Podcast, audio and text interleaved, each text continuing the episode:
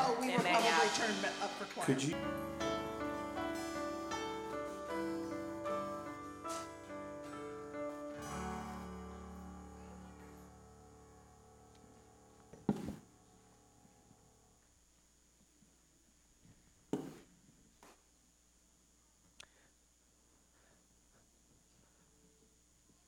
Grace to you and peace from God the Father, the Son, and the Holy Spirit. Amen.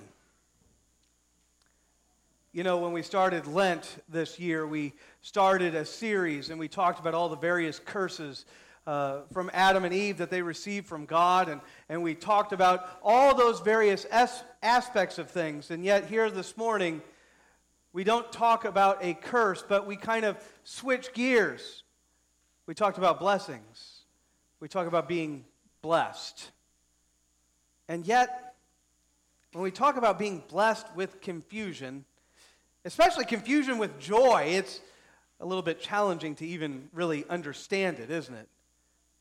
I, I try to think back. When was a time whenever I was confused, but yet with joy?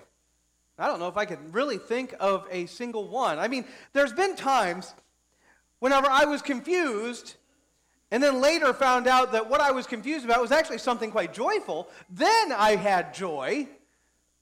There have been those times whenever I was confused and I looked around me and I saw everybody else smiling and, and happy, and so I smiled and was happy in my confusion, thinking, well, it must be something good. And sometimes that worked in my favor, right? Sometimes it was, in fact, something good. And then other times I realized that what was happening is that the joke was being played on me. And uh, that's why they were all smiling. Oh, I know, you guys aren't, aren't reacting, but it happens.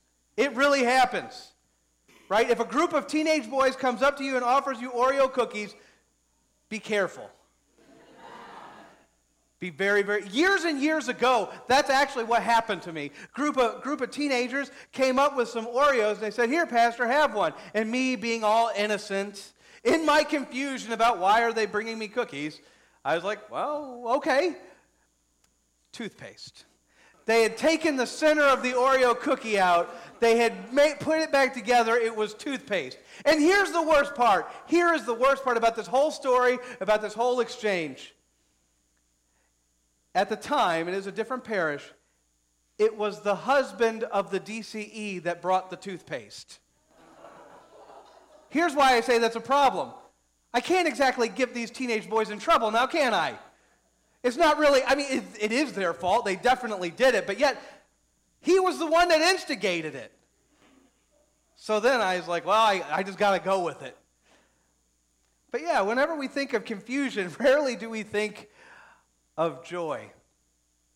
And then we have this text before us today the Gospel of Mark, the 16th chapter. And, and here's a text that is filled with confusion. I mean, I mean, there is just confusion everywhere. You open up your Bible to Mark 16, and you go 1 through 8, and you get to the eighth verse, you will see a big black line right across, and it'll say, hey, the earlier manuscripts do not have verses 9 and following.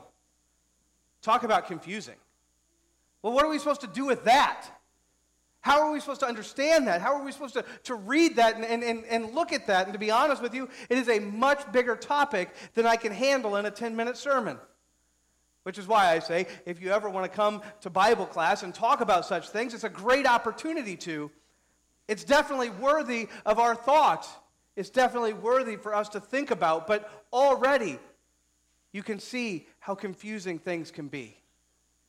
But even if you were just to take verses 9 and following and read, you'd realize that it seems to be a different section entirely.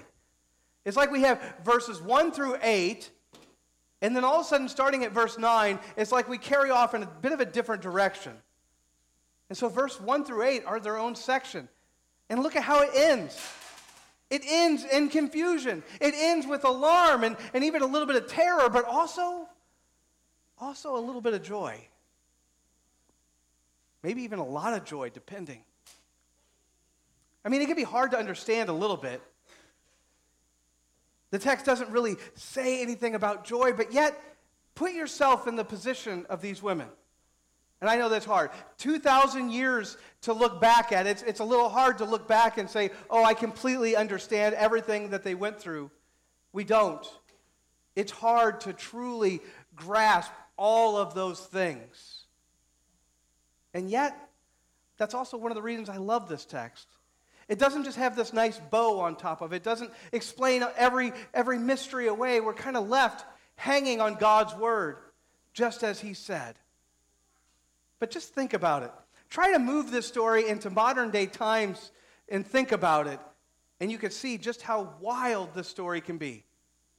Imagine you have a good friend, a really good friend, a close friend, and your friend tells you that he is going to die. But don't worry, after a few days, he is going to rise again. Now, my guess is, is if your friend tells you this, you're going to think that he's speaking metaphorically, figuratively, certainly not in reality. Nobody really talks that way. And so you're certainly not going to necessarily take it that way. But then all of a sudden, he does die.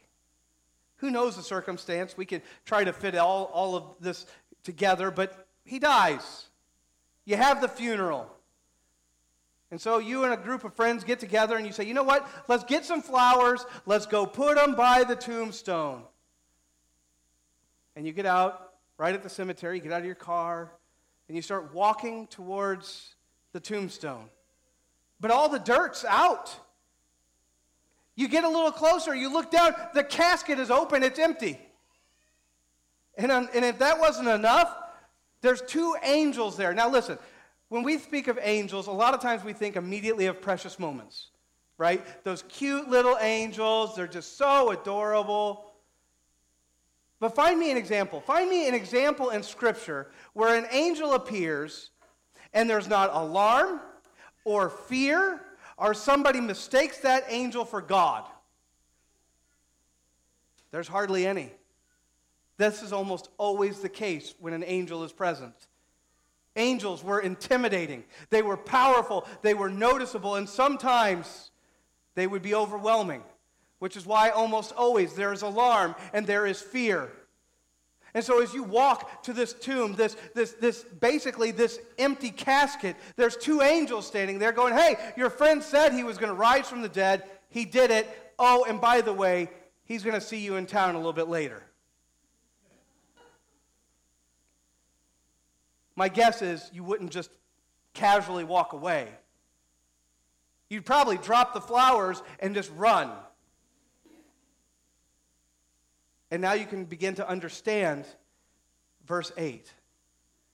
Verse 8, these women, as they run away, as they, as they, as they run away in their alarm and their confusion. But even if you were in that example, wouldn't you have at least a little bit of joy? Right? There's a chance. I mean, even in the back of your mind, you might be saying there's not much of a chance, but you might still go, well, there's still a chance that maybe my friend was speaking the truth. Maybe he really did rise from the dead. Maybe I'm going to get to see my friend again. My friend who I didn't think I'd ever get to see again, I'll actually get to see him again. I'll get to talk to him again. So there's probably, even in the midst of that confusion, a little bit of joy. And it brings out a lot of questions, though, doesn't it? Especially when we think about putting this into modern terms and thinking about this and dwelling on this, we might begin to say, well, how do, what, what do we do with all of this? Where do you stand this morning? How do you stand with this text, with this scripture reading? And to maybe put it another way, we might ask the simple, more simple question why are you here? Why are you here? Maybe you got here a little bit early and you said, you know what? I heard the Easter breakfast was fabulous. I'm going to eat the Easter breakfast. But then I'll feel guilty, so I better at least stay for church. Or maybe, or maybe your friend invited you and you said, You know, I've never been to a Lutheran church. I might want to see what that's about. Or maybe this is just a service that you go to. You know, you, you, you don't come very much, but at least on Easter you got to show up. Or maybe you come week after week, but it's just because it's a habit. Or maybe, just maybe, you're kind of like me.